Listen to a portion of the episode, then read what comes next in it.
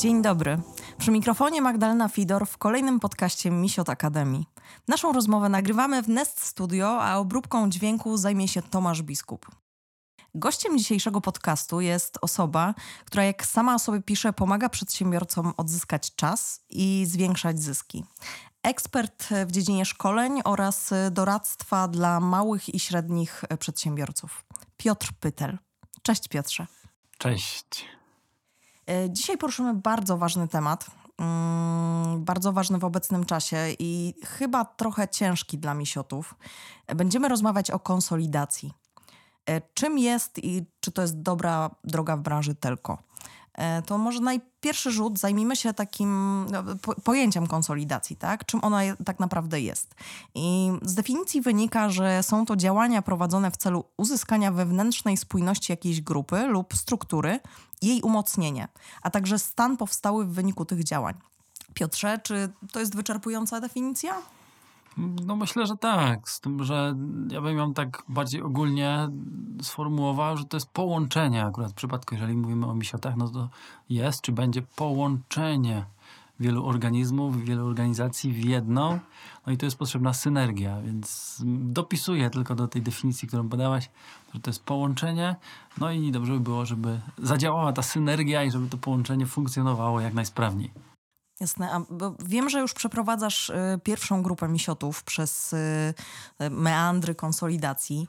Y, jak ona może wyglądać w ich przypadku? Jak wygląda w ich przypadku? Mm, no, wygląda dobrze z zewnątrz, ale w praktyce no, jest tam kilka organizacji, które chcą się połączyć.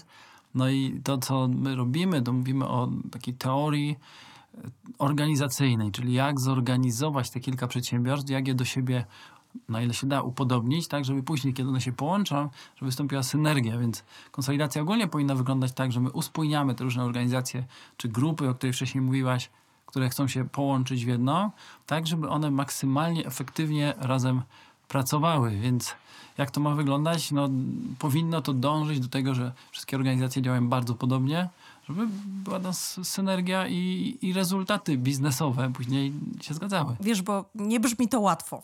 Nie brzmi to jak coś prostego. Y, każdy ma jakieś swoje y, zasady działania y, i zawsze mogą wystąpić jakieś zgrzyty tak, przy połączeniu. Więc wydaje mi się, że to jest ciężka droga, więc może po, potwierdź lub zaprzecz to nie jest tak, że mogą wystąpić zgrzyty, tylko wystąpią Będą. zgrzyty. Na 100% wystąpią zgrzyty. No to jest normalne. Jak dwójka ludzi się spotyka, tak dzisiaj trochę mówiliśmy wcześniej o randkach, jak się spotykają tak. na randkę.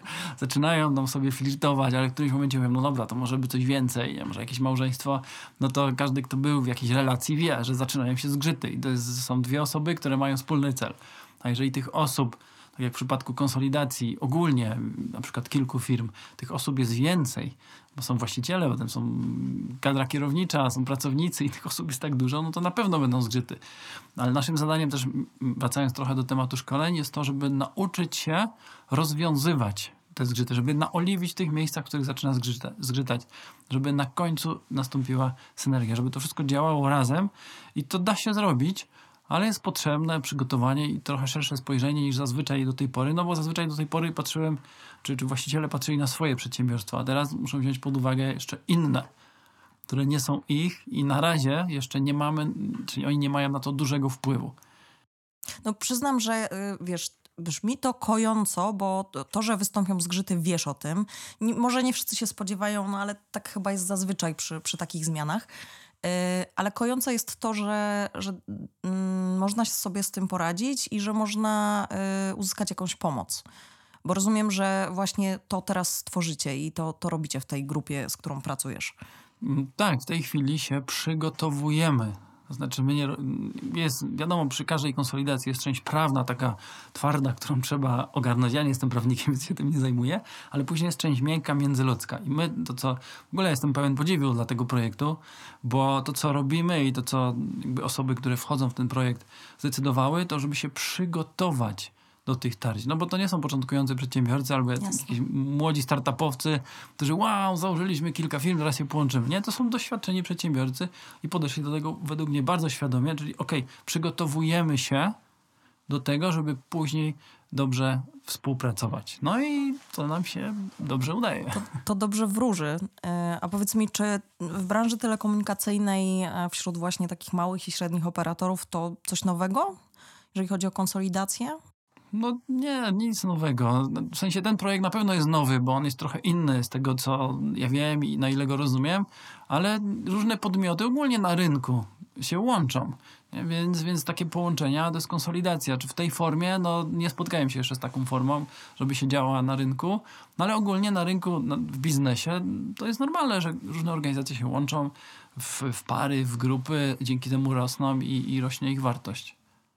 No, pewnie biorąc y, z doświadczenia właśnie już takich y, firm, które się skonsolidowały, możemy rzeczywiście wyznaczyć taką ścieżkę, która pomoże nowym osobom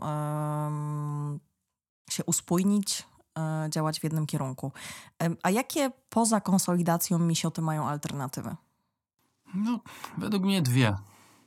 Pierwsza, no to sprzedać się, mówiąc kolokwialnie i wprost. To nie jest najprostszy proces i to trzeba umieć zrobić, to trzeba zrobić dobrze, tak żeby osiągnąć e, to, co chcemy, czyli pieniądze. No, mamy teraz akurat wysoką inflację, więc to zawsze jest takie pytanie, nawet jakby miał jakieś środki, no to co z nimi będzie, bo przez najbliższe lata ta inflacja może się utrzymywać. Nie jestem jakimś tu super ekonomistą, ale może się utrzymywać, to jest raz. Albo dwa, i to jest też perspektywa, którą obserwuję, bo działam na rynku ISP już teraz szósty rok, można zostać zniszczonym przez dużego operatora, który będzie się wbijał agresywnie, agresywną polityką cenową, który będzie nadbudowywał sieć. To wszystko może się wydarzyć i to się dzieje w niektórych miejscach w Polsce. No więc takie są alternatywy. Więc czy to są w ogóle alternatywy? No to każdy musi sam się zdecydować. Ale tak sobie myślę, że w kupie siła. E, dobrze, ale mówisz o sprzedaży. Czy sprzedaż tak naprawdę w obecnym czasie jest dobrym posunięciem? Jeżeli ktoś bardzo potrzebuje kasy i, i, i, nie bierze pod uwagę, że może ją szybko stracić, na przykład poprzez inflację, no to i, i poprzez te wszystkie czynniki, które się dzieją na rynku, no to może tak, ale biorąc pod uwagę to, że będąc samemu jako jeden i mając jakąś tam liczbę gniazdek, pytanie jak, jak to jest duże, raczej nie uzyska takiej ceny, jakby uzyskał, gdyby był duży. Poza tym, no, w czasie tak dużej inflacji jak teraz, no pytanie co z tymi środkami, jak one szybko będą tracić na wartości.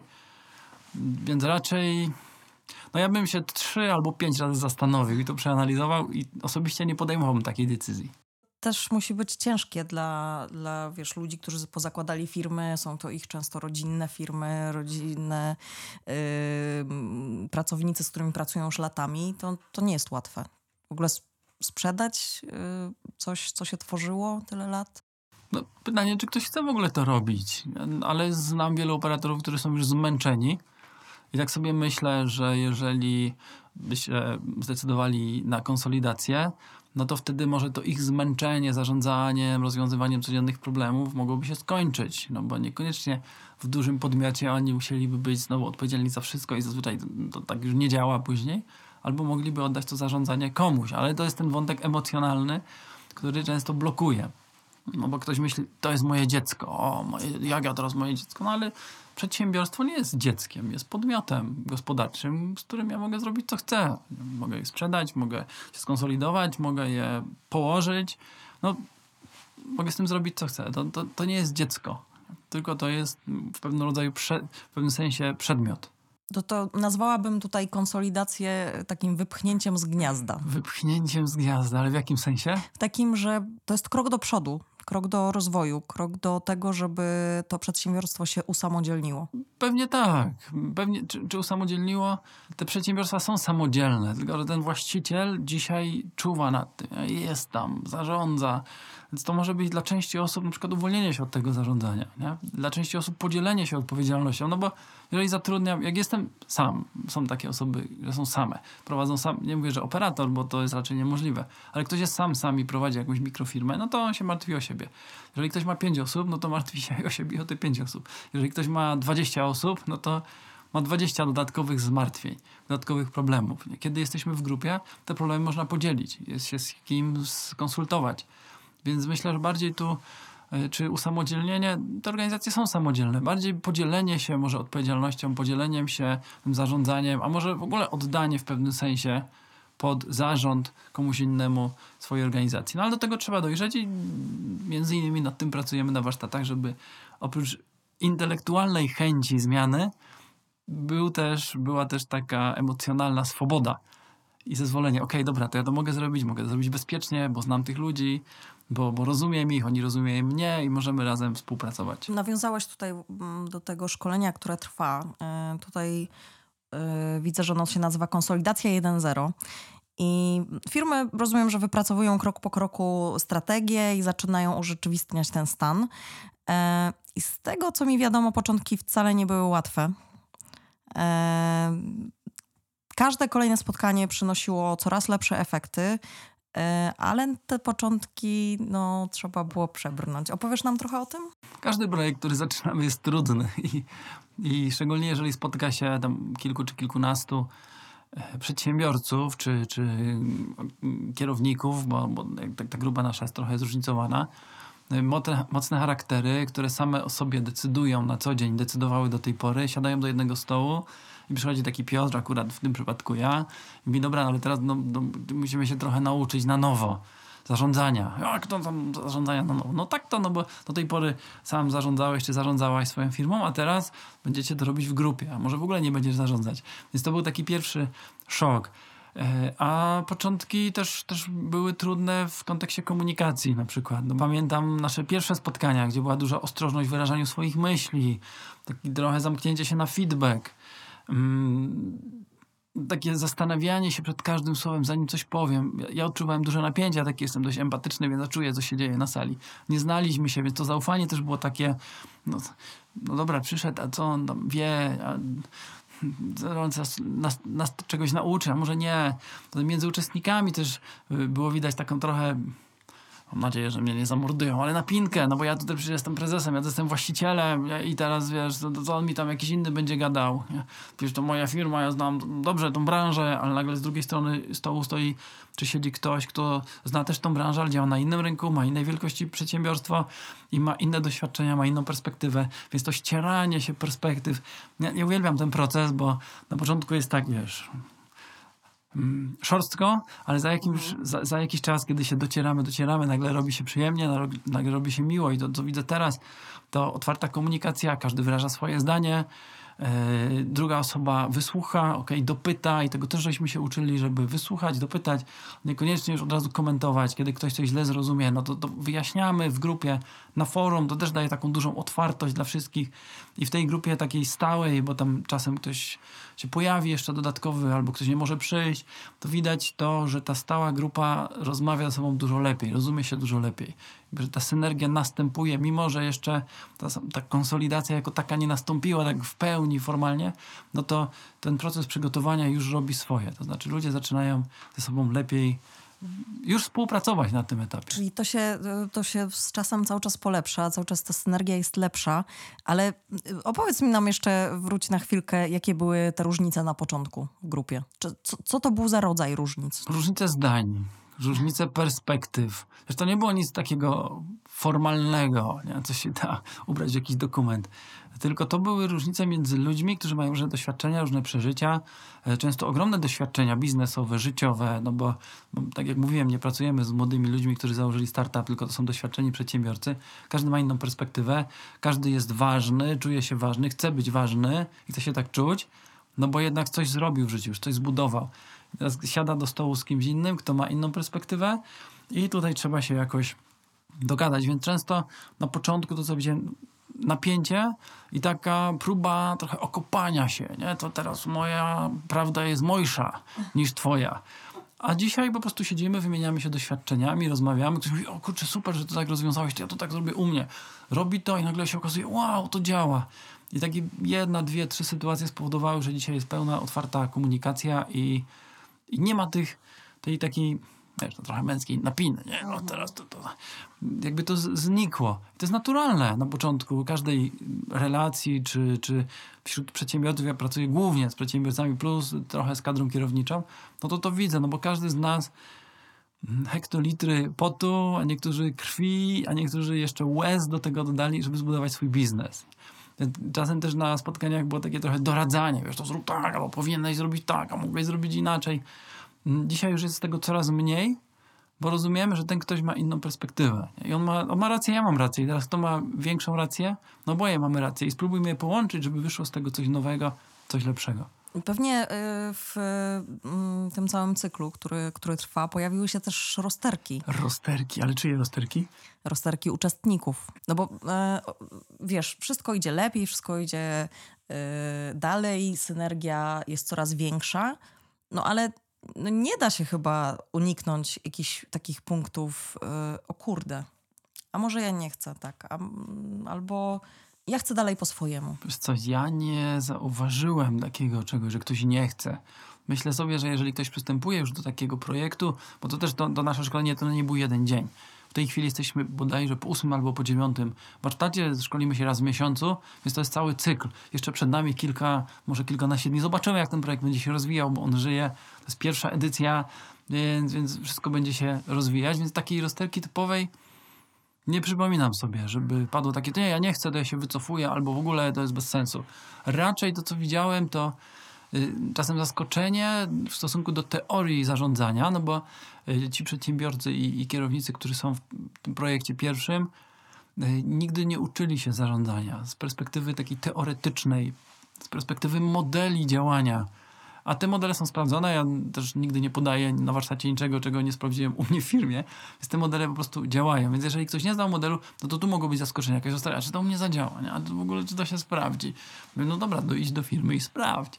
I przyjdź, wróć, powiedz jak ci poszło.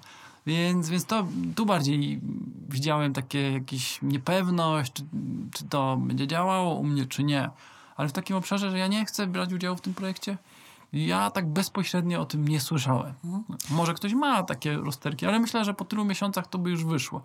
Chociaż podejrzewam, że chyba raz była taka sytuacja, że ktoś powiedział, no ale rzeczywiście jak już zaczniemy jakby tak bardzo razem robić, no to wtedy wyjdą nowe rzeczy. I tu usłyszałem taką obawę, nie? że mhm. co będzie wtedy. Ja mówię, no i wtedy usiądziemy, że wy usiądziecie, może nawet już beze mnie, bo bo to też nie chodzi o to, że ja był, wiesz, przez 10 lat. Jasne. Tylko usiądziecie i będziecie rozmawiać. A będziecie już e, mieli do tego narzędzia, ponieważ e, to zdobędziecie na szkoleniu, prawda?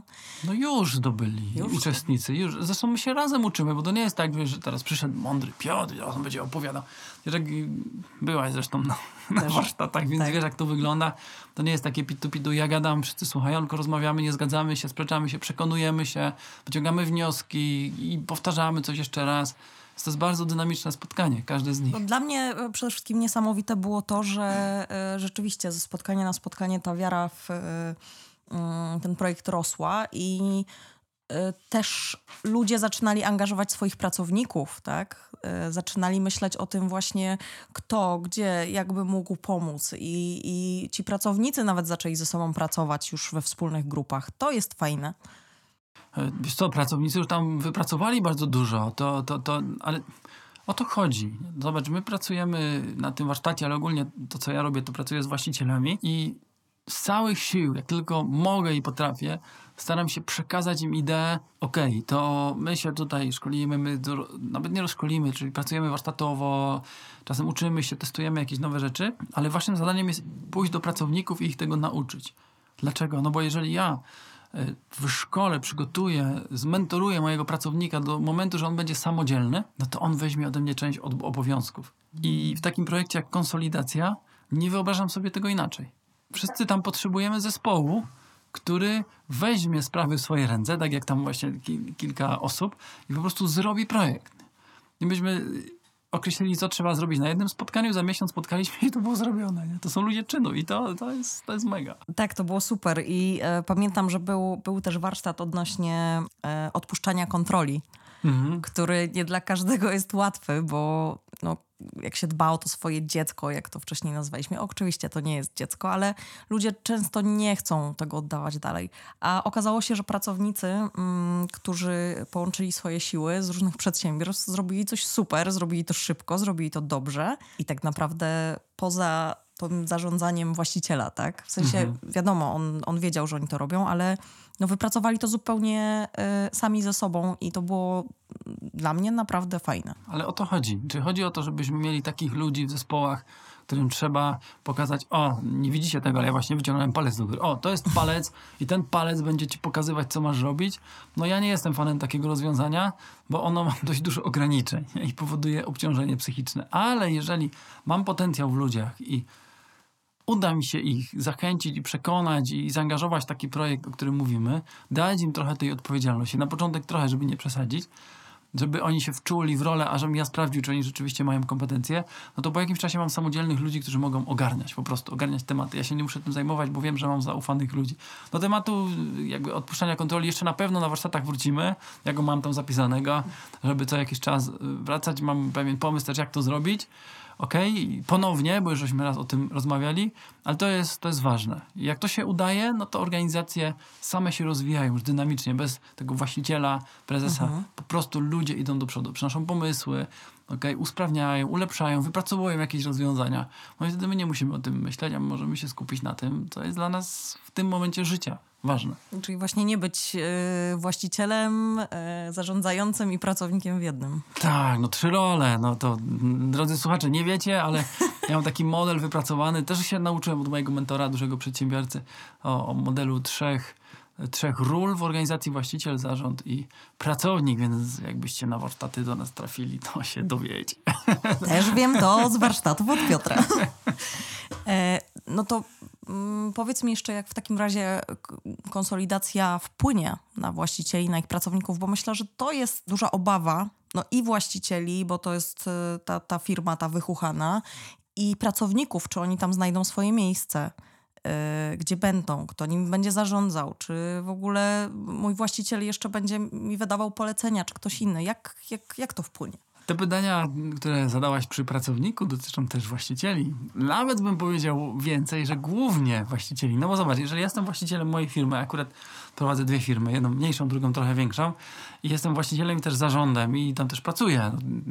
Szkole, no to wtedy jestem w roli pracownika, już trochę spoileruję o, o co chodzi w tych trzech rolach, ale jeżeli jestem właścicielem i na dzisiaj mogę podjąć decyzję, jaką chcę na temat mojego przedsiębiorstwa, jaką chcę, jako zarząd mogę przyjść do, do pracownika i mu dać polecenie, jakie chce, czy on to zrobi, czy nie, to jest inna rzecz, ale, ale mogę sobie decydować o tej firmie, w którą stronę chcemy się rozwijać i tak dalej.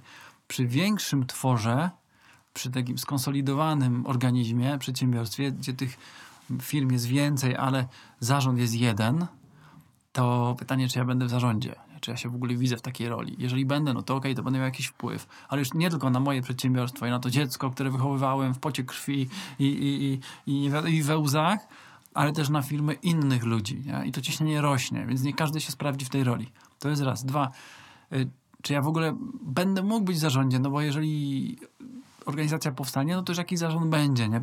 Czy on będzie kadencyjny, czy stały, to, to się okaże ale czy ja w ogóle będę miał taką możliwość na początku gdzieś, może dopiero za jakiś czas.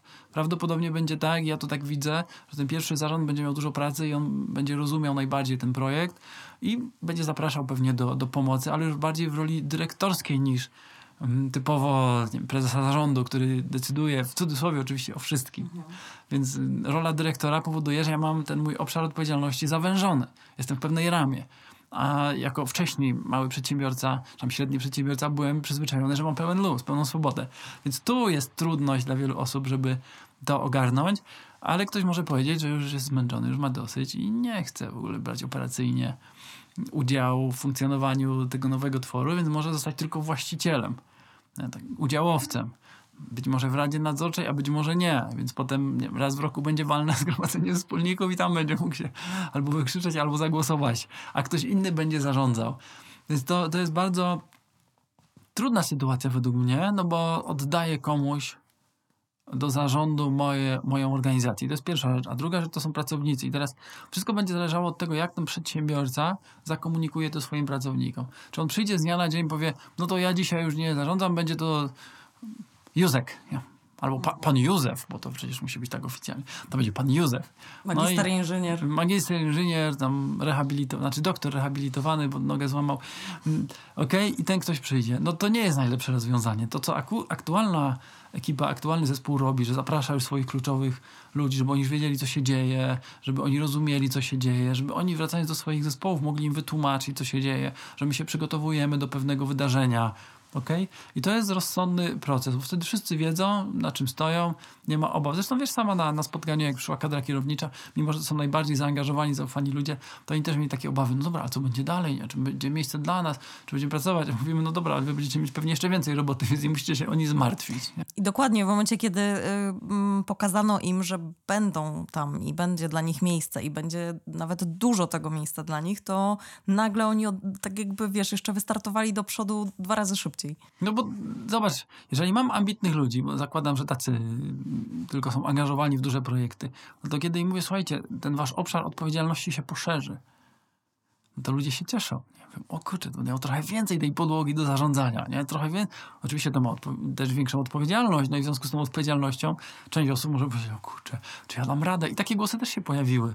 Ale po to się przygotowujemy, żeby oni mieli narzędzia, żeby sobie poradzić. A czy każdy może się skonsolidować? Chyba nie, bo jeżeli ktoś nie chce.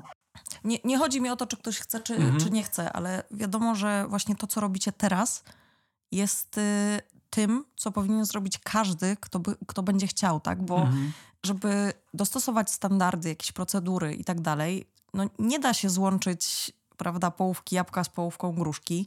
Trzeba jednak y, troszkę nad y, tymi, tym dostosowaniem się między sobą nawzajem popracować. W tym sensie tak. Można połączyć pół gruszki, pół jabłka, ale to nie będzie to się pasować, nie? To nie zadziała. Ale i, dokładnie tak samo, jak sobie myślę, byłoby, gdyby ktoś całkowicie z zewnątrz chciał teraz przyjść, o, to ja się dołączę. Nie będzie rozumiał tego, co robiliśmy na warsztatach, czyli na przykład nie będzie rozumiał pewnych pojęć, które wspólnie ustaliliśmy i ustaliliśmy ich znaczenie. Ja to pamiętasz, to był jeden z pier pierwszy w zasadzie otwierający cykl to warsztat, spotkanie, gdzie mówiliśmy o definicjach konkretnych pojęć. I czasem jak ja przychodzę do jakiejś organizacji, mówię najpierw to musimy zdefiniować pojęcie, mówię, ale ja, to, to, ja nie wiem, co to znaczy proces albo procedura, ja mówię, to, to wytłumacz mi. No, mm, wiesz... Więc my mamy w głowie jakieś różne pojęcia, które na przykład proces, procedura brzmią korporacyjnie. Ale kiedy zaczynamy rozmawiać z takim przedsiębiorcą, nawet małym, i pytam go, słuchaj, to jak wykonujecie taką czynność, nie? albo przychodzi klient i co się z nim dzieje, przez jakie etapy on przechodzi, przez jakie punkty, no przez takie. Ja mówię, no to, to jest wasz proces. Nie? Tak jak klient do was trafia i przechodzi przez te różne działy, tam Borg z nim rozmawia, potem podpisujecie umowę, albo, albo nie od razu umowa, najpierw jest instalacja, potem jest umowa. W zależności jaka kolejność jest przyjęta, no to to jest wasz proces. Nie? Aha. O rany. O rany. Mam proces. Więc macie bardzo dużo procesów. Aha. No i takie właśnie momenty, aha, aha, aha, były na pierwszych spotkaniach. Tak trochę wracam do tego, co było przedtem, ale... Przyznam szczerze, że z y, tego pierwszego, y, z tego pierwszego szkolenia moim ulubionym zagadnieniem było odróżnienie faktu od opinii. I sprawiło to chyba wszystkim y, ogromny problem. No na pewno duże zaskoczenie, jak na możemy pewno. różnie interpretować jedną sytuację, mm, czy, czy jeden obrazek, nawet tu podpowiem, no, zapraszam w ogóle, przyjdźcie, ale, ale jak, jak różnie możemy interpretować jakieś zjawisko. I potem pytanie, czy rzeczywiście skupiamy się na faktach, czyli to, co na pewno jest namacalne, co możemy sprawdzić, co możemy udowodnić, od tego, co jest tylko naszym wyobrażeniem na, na ten temat, nie? naszym dopowiedzeniem do, do jakiejś okoliczności. Więc tak, to ćwiczenie było, było, było mocne, ale ono też nam pomogło przejść kolejny etap. Kiedy teraz rozmawiamy, to jakby nikt nie jest zaskoczony, że czy ja, czy jakiś inny uczestnik próbuje poprzez pytania na przykład dojść do setna, do faktu, do tego, co się rzeczywiście wydarzyło. Że dopytuje, że tak. y, próbuje poznać fakt. No nie chcę tutaj za dużo mówić, bo, bo już y, zdradzałabym y, prawda, treść tak, jak zapowiedź dobra. Ale, wiesz, jeszcze, Ale to jest dobra zapowiedź. Tak, tak, wracając jeszcze do tego, jakie konsekwencje dla, dla przedsiębiorcy, czy dla właściciela i dla pracownika. Dla niektórych ulga, mhm. właścicieli, bo już mogą być po prostu zmęczeni, robią to 20 lat i już mówią, kurczę. No tak, nie? Dla niektórych to może być ulga, dla niektórych to może być wreszcie spełnienie, bo będą mogli się zająć przykładowo tylko tym, co lubią. Ktoś jest mega inżynierem, mega techniczny i tylko tym mógłby się zająć. A umowy, sprawozdania, finanse, to może zrobić ktoś inny, kto jest dobry w tym, w tym innym obszarze. I to żeśmy widzieli, zresztą pamiętasz, jak żeśmy robili pewien plan, e, zatrudnienia, nazwijmy to tak bardzo ogólnie, i tam przypisywaliśmy role. Jak to fajnie się rozłożyło, dobra, to ja jestem dobry w tym, to ja bym tym się zajął, a ja w tym. I było widać u niektórych osób taką iskierkę wokół. Nie? Kurczę, jakby było fajnie, ja bym mógł się tylko tym zająć. Nie? Tylko tym obszarem. Moim zaskoczeniem było, że nie było tam czegoś na zasadzie ja chcę się tym zająć i ja też chcę się tym zająć. I takie, wiesz, yy, jakiś konflikt, tylko było na zasadzie, o fajnie, super, to zajmijmy się tym razem.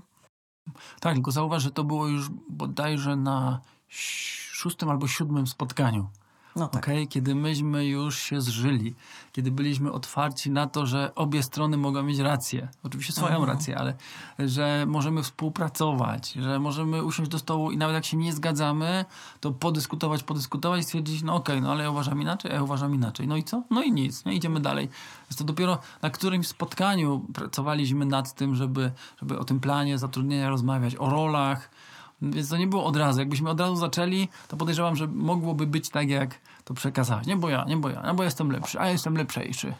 I, I teraz, żeby było jasne, ja się nie chcę w żaden sposób e, nabijać z, z uczestników tego projektu, bo, bo wielu ma ogromne doświadczenie i, i, i zresztą wszyscy mają ogromne doświadczenie i, i ogromną wiedzę. Ale to są ludzkie cechy. Tak, to, ale my mówisz. mamy skłonność, ja też, żeby w tej swojej wiedzy, doświadczeniu czasami za bardzo ugrząznąć, nie? w tych kolejnach jechać i nie zauważyć, że od czasu do czasu można z kolejn wyskoczyć. Może na inne kolejne, ale tam też jest fajnie.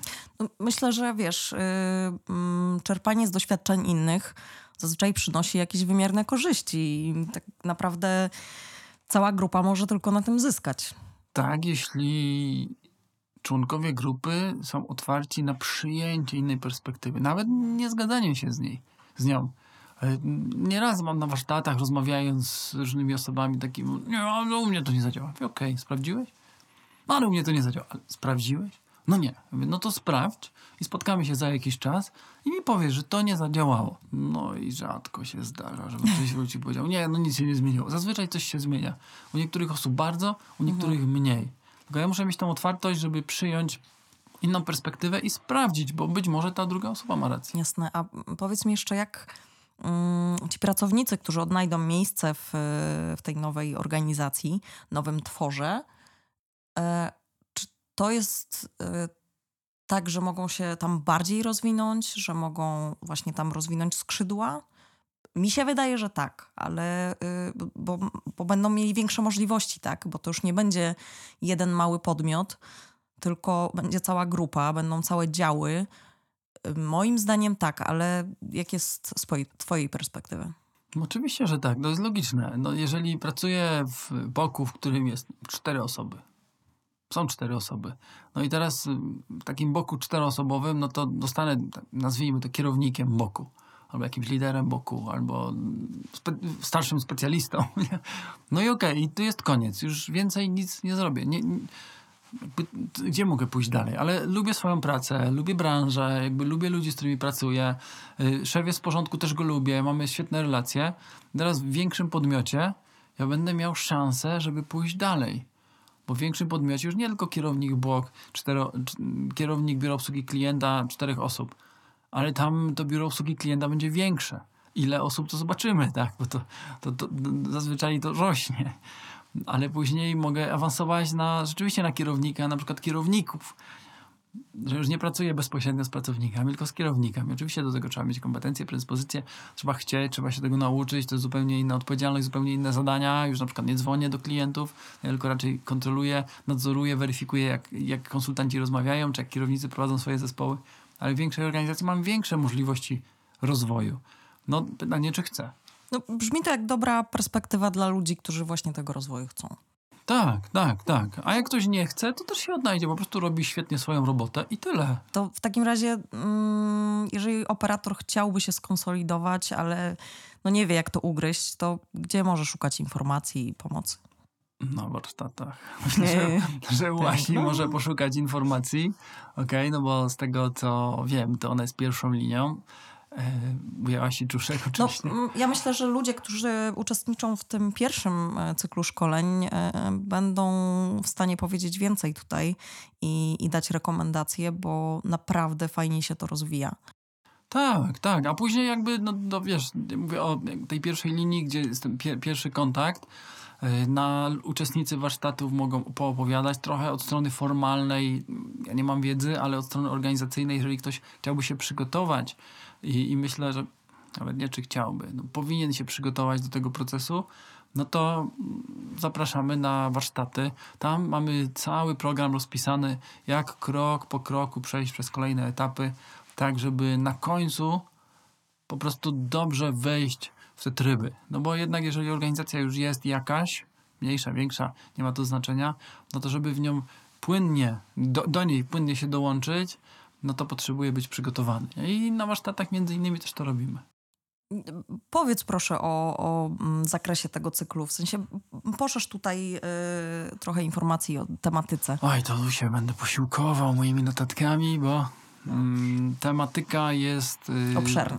obszerna. I teraz dlaczego ona jest obszerna, zanim powiem o, o czym mowa. Jest po, po, po obszerna z dwóch powodów. Po pierwsze dlatego, żeby zdobyć tę wiedzę teoretyczną, o której mówiłem, okay? bo teoria z praktyką daje świetne rezultaty. Sama praktyka jest fajna. Ok, ale niejednokrotnie, to też pytałeś wcześniej, jakie było takie momenty, aha, niejednokrotnie dla osób, które są na warsztatach, było takie, aha, ej, to my wszystko dobrze robimy. Mhm. Bo mimo wszystko y, osobom, które prowadzą swój biznes, nawet świetnie go prowadzą, a nie mają takich podwalin, wiesz, tej wiedzy, że ktoś podobnie robi, to im czasami brakuje pewności. Ale nie mówię o takiej pewności, że mój biznes działa, ja się na tym znam, tylko takiej pewności siebie wynikającej z tego, że ja wiem na pewno, że ja y, działam we właściwy sposób. I tą metodologię, kiedy dostarczamy, to się a, a to okej, okay, to to robię dobrze. A, a, a, aha, a to trochę powinienem zrobić inaczej. Więc dzięki, robię to trochę inaczej, mówię, ej, mam lepsze rezultaty. Więc z jednej strony dostarczamy mm, wiedzę, między innymi też wymieniając doświadczenia i wiedzę między uczestnikami, a z drugiej strony właśnie budujemy tych liderów wewnętrznie. Okay? Że oni są bardziej pewni siebie, ale ja to nazywam zdrową pewnością siebie, że ja znam swoje mocne strony, znam swoje słabe strony i one też wychodzą na naszych warsztatach, kto w czym nie jest za mocny, ok? Jak znam swoje mocne strony i słabe strony, to skupiam się na tych mocnych i w tym obszarze jestem pewny, bo wiem, że potrafię to zrobić, bo wiem, że dam radę, ale w tych konkretnych obszarach. A w miejscach, gdzie wiem, że jestem słaby, no wiem, że tu potrzebuję uzupełnienia. I po to jest zespół, ok, żeby do tego zespołu uzupełniać członków według takiego prostego kryterium, ok, w czym ja jestem mega dobry, a w czym nie jestem dobry. To jest takie podstawowe kryterium. Oczywiście później kolejne kryteria też mają znaczenie, ale to jest takie podstawowe. I teraz yy, cykl i tematy. Zaczynamy od takiego tematu bardzo zaskakującego dla wielu, od, od typów osobowości. Czyli poznajemy najpierw swój typ osobowości, właśnie, żeby zobaczyć swoje predyspozycje, żeby lepiej trochę zrozumieć siebie, ale też wszyscy w grupie wykonujemy test takiej osobowości i każdy się tym dzieli, ok? Jaki ma. Wtedy poznajemy siebie i to jest taki pierwszy krok, zaczynamy siebie lepiej poznawać i budować swoje zaufanie. Nie? Aha, bo ja wiem, dobra, a to tam, nie wiem, Piotr, kurczę, to on zawsze jest taki, wiesz, punktualny, wszystko tam ma poukładane, nie? Aha, dlaczego? A dlatego, bo ma tego analityka dużo. A, no to super, fajnie, że ma analityka. Nie? A na przykład inny Piotr, to moje imię drugie, inny Piotr nie dowozi terminów, po prostu spóźnia się, jest taki rozlazły. Aha, to dlatego, że on w tej tym obszarze takim, powiedzmy, nie, relacji jest tu bardzo mocny i tak jak ktoś go o coś poprosi, to on zawsze zrobi, nawet jeżeli zawali coś innego. Więc poznajemy te typy osobowości na poziomie osobistym, zespołowym, ale też na warsztacie przyglądamy się naszym członkom zespołów ok, nie tak wprost, ale rozmawiamy o tym, ok, kto jaki ma typ osobowości, żeby lepiej się komunikować, żeby lepiej zarządzać, żeby skutecznie osiągać cele, które chcemy osiągnąć. Czasami wychodzi po takim warsztacie, ej, to chyba tego pracownika to powinienem jednak przesunąć w trochę inne miejsce, nie? Gdzie on będzie się lepiej czuł i gdzie będzie przynosił lepsze efekty. No, bo widzę, że nie daje rady. I tak się zastanawiam, czemu on taki chodzi jakiś markotny, nie? No, może dlatego, że on nie lubi, jak się bardzo dużo dzieje, a siedzi w boku, gdzie tam przychodzą klienci, cały czas jakiś szum, hałas. Po prostu jakby naturalnie to nie jest jego środowisko, nie? więc będzie się wypalać i za chwilę odejdzie z pracy. Więc takie różne wnioski sobie wyciągamy. I to jest pierwsze typy osobowości. Drugie, yy, rozmawiamy właśnie o tym, co mówiłem wcześniej, czyli o definicjach pojęć. Definiujemy i tych pojęć, nie pamiętam teraz ile jest, ale jest tam 20 czy 30 różnych pojęć biznesowych, które razem uspójniliśmy i mówimy, ok, to dla nas to pojęcie oznacza dokładnie taką definicję. Jakby zdefiniowaliśmy i wiemy, że to pojęcie oznacza to. Więc jak rozmawiamy ze sobą, to używamy tego pojęcia i wszyscy się rozumiemy. Pozwoli to uniknąć nieporozumień. Tak, pozna- i, i ujednolicić myślenie. Mówiliśmy wcześniej, konsolidacja, synergia. Żeby nastąpiła synergia, no to musimy myśleć i rozumieć podobnie. Ja nie mówię, że tak samo, bo nigdy nie będzie tak, że będziemy myśleć tak samo, ale podobnie patrzeć na różne zjawiska, które zachodzą. E, co dalej? Potem pracowaliśmy i pracujemy na celach, czyli jak wyznaczać cele, okay, jak w ogóle do tego podchodzić. Wiem, że metodologii jest milion, ale jak to zrobić w taki sposób, żeby wszyscy wiedzieli, co trzeba zrobić, a później jak to zaplanować, jak planować swój kalendarz, jak planować y, zadania dla pracowników. No, za chwilę o tym jeszcze powiem. Więc potem zaczynamy ogarniać siebie, żeby lepiej zarządzać sobą i, i sobą w czasie, który mam dostępny. E, później pracowaliśmy, a no nad chyba najbardziej zaskakującym temacie, czyli autoprezentacja i wystąpienia Ach, publiczne. Wystąpienia publiczne, tak. Dla mnie to było zaskakujące również. I ja się do pytania, ale po co w ogóle, mm, po co mi to? Ale jak żeśmy sobie porozmawiali o tym, że występujemy praktycznie każdego dnia, że kiedy ja przychodzę do moich pracowników, dwóch, trzech, pięciu, trzydziestu i przekazuję im jakąś informację, ale nie w takiej rozmowie indywidualnej, tak jak my teraz rozmawiamy, tylko przekazuję im jakiś y, właśnie, robię jakieś wystąpienie publiczne, przekazuję im informację, to tą informację trzeba przekazać we właściwy sposób. Tak, żeby oni zrozumieli, żeby wyłapali to, co jest istotne. Czasem, żeby ich przekonać do czegoś, czasem, żeby ich zachęcić. Okay? Kiedy jadę na konferencję i na przykład mam mówić o konsolidacji, no to będę musiał wyjść przed ludzi i się zaprezentować. Lepiej być do tego przygotowany. No ja przyznam szczerze, że jestem osobą, która nie ma problemu z wystąpieniami publicznymi, chyba naturalnie, ale y, zdziwiło mnie, jak dużo osób właśnie y, się stresuje, jak dużo osób, dla, dla, że dla innych to może być naprawdę wyczyn. Stanąć na środku i rzeczywiście, wiesz, wszystko to, co powiemy na takiej konferencji, na jakimś wykładzie, my będziemy łapani za słówka, tak? Więc to trzeba wyważyć, trzeba no nie można iść na żywioł i po prostu powiedzieć, co nam yy, język przyniesie. To można, ale... Aha, trzeba, trzeba mieć lata praktyki. Ale, ale to zbuduje nasz wizerunek. I teraz pytanie, na jakim wizerunku mi zależy? Jako szef dla moich ludzi? Czy zależy mi na wizerunku profesjonalisty, który zna się, wie co mówi i rozumie co mówi, bo to też nie jest oczywiste. Ok, kiedy idę na konferencję, wyjeżdżam gdzieś, na, zje, na zjeździe będę o czymś opowiadał, no to ludzie będą na mnie patrzeć przez pryzmat tego, co zobaczą, co usłyszą, wyrobią sobie jakieś zdanie na mój temat. Więc cały czas buduję swój wizerunek. I wystąpienia są jednym z kluczowych elementów. Ja wychodzę na świecznik Ludzie na mnie patrzą. Więc ma znaczenie, jak ja stanę, ma znaczenie, co ja zrobię z rękami, ma znaczenie, jak się będę wysławiał, czy będę patrzył w podłogę, czy w sufit, czy będę patrzył na ludzi. To są takie drobne elementy, które na koniec dnia spowodują, że albo mój wizerunek, opinia o mnie, moja pozycja w jakimś środowisku będzie mocna, albo nie. No, więc raczej rekomenduję, żeby e, dbać o, o ten wizerunek, no bo na koniec dnia, na koniec miesiąca będę chciał coś załatwić i to pomaga. Po prostu to pomaga. No i dobrze też być, wiesz, są dwie grupy ludzi. tacy, którzy wiedzą, co mówią i tacy, którzy mówią, co wiedzą. Rekomenduję być tej pierwszej.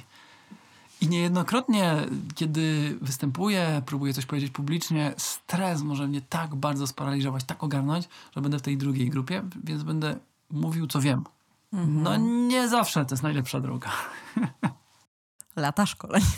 Lata szkoleń i też rozwagi, żeby się Jasne. czasem nie pchać, jeżeli akurat nie czuje się mocny w jakimś obszarze.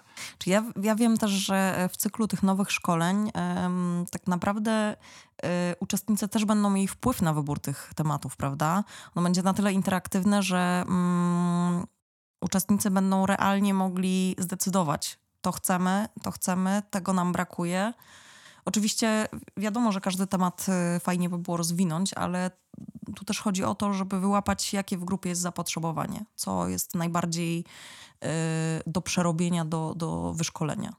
Tak, bo kiedy my przygotowywaliśmy ten program e, w trochę większym składzie wcześniej, to ja się upierałem, żeby wnieść swoje doświadczenia. Wiem, to jest takie trochę, ja teraz się napinam, ale żeby wnieść to doświadczenia, no bo działam w, w ISP 6 lat, ale ogólnie na rynku z przedsiębiorcami pracuję już grubo ponad 10, nie 14.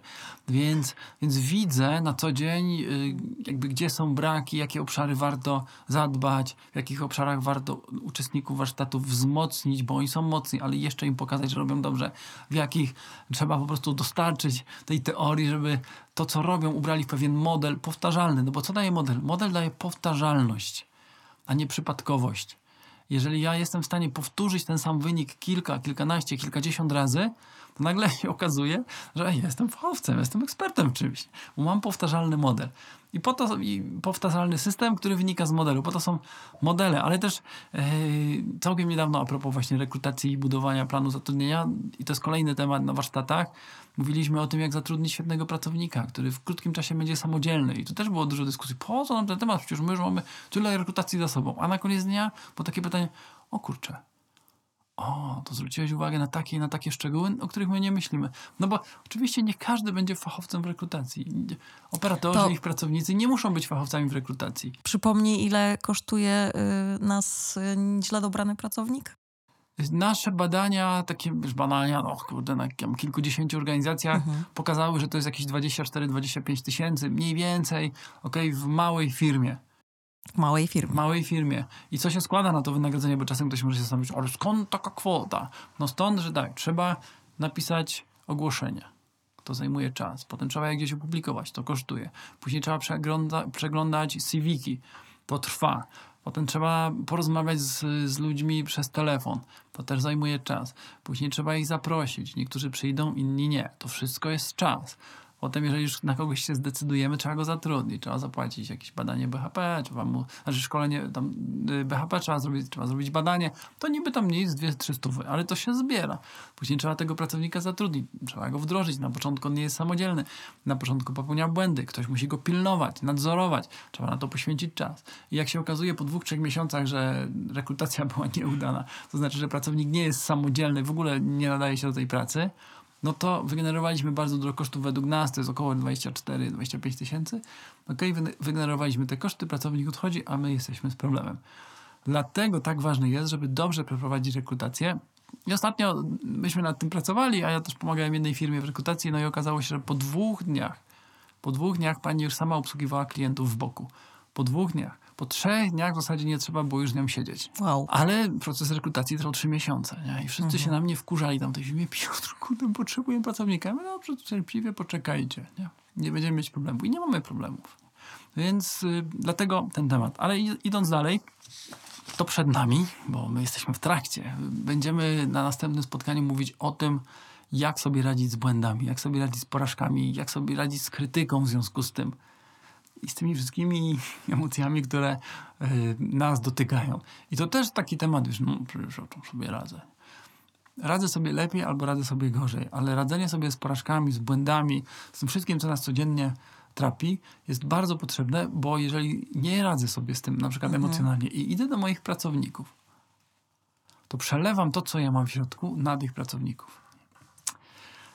I to bywa problematyczne. Przyznam, przyznam szczerze, że bardzo, bardzo na to czekam, bo, bo też bardzo długo uczyłam się takiego, takiego przyznawania się do błędu yy, i, i z takiej dużej pokory. Yy, bo chyba każdemu z nas ciężko, ciężko przyjąć, że coś źle robimy, albo że, że tak naprawdę coś było porażką, tak? Jakiś, jakaś część czy jakaś praca, którą wykonaliśmy. No tak, ale ma znaczenie, kto nam to powie. Też. I teraz trochę zaspoilerowałem. Ach. Idziemy dalej. Co tam jeszcze będziemy mm, przerabiać? Jak osiągnąć najwyższe, najlepsze jakościowo, ilościowo cele, ale w taki sposób, żeby nie stracić dobrych relacji z pracownikami, ze współpracownikami, ze wspólnikami.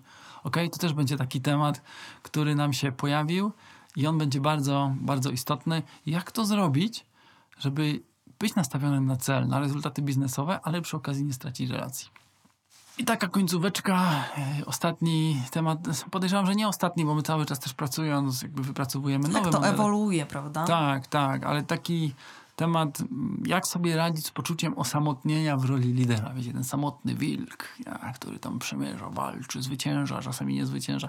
Jak sobie z tym poradzić w codzienności, ale też jak sobie radzić e, z, z tymi emocjami, które nas ogarniają. I wbrew pozorom to wcale nie jest takie trudne, tylko trzeba znać parę, parę metod, parę technik. I to chyba tyle. Z tematyki to, to chyba tyle, ale wrócę jeszcze, bo właśnie powiedziałeś o tym mhm. wyborze tematów. Tak, myśmy po czwartym albo piątym szkoleniu, jeżeli się nie mylę, zrobili taki w cudzysłowie quiz. Zebraliśmy wszystkie tematy, które uważaliśmy jako ekipa też z, z Akademii, z Misiat Akademii, z Asią, żeśmy rozmawiali, jakie tematy dobrać, ok? Więc rzuciliśmy te tematy i uczestnicy po prostu głosowali, tak?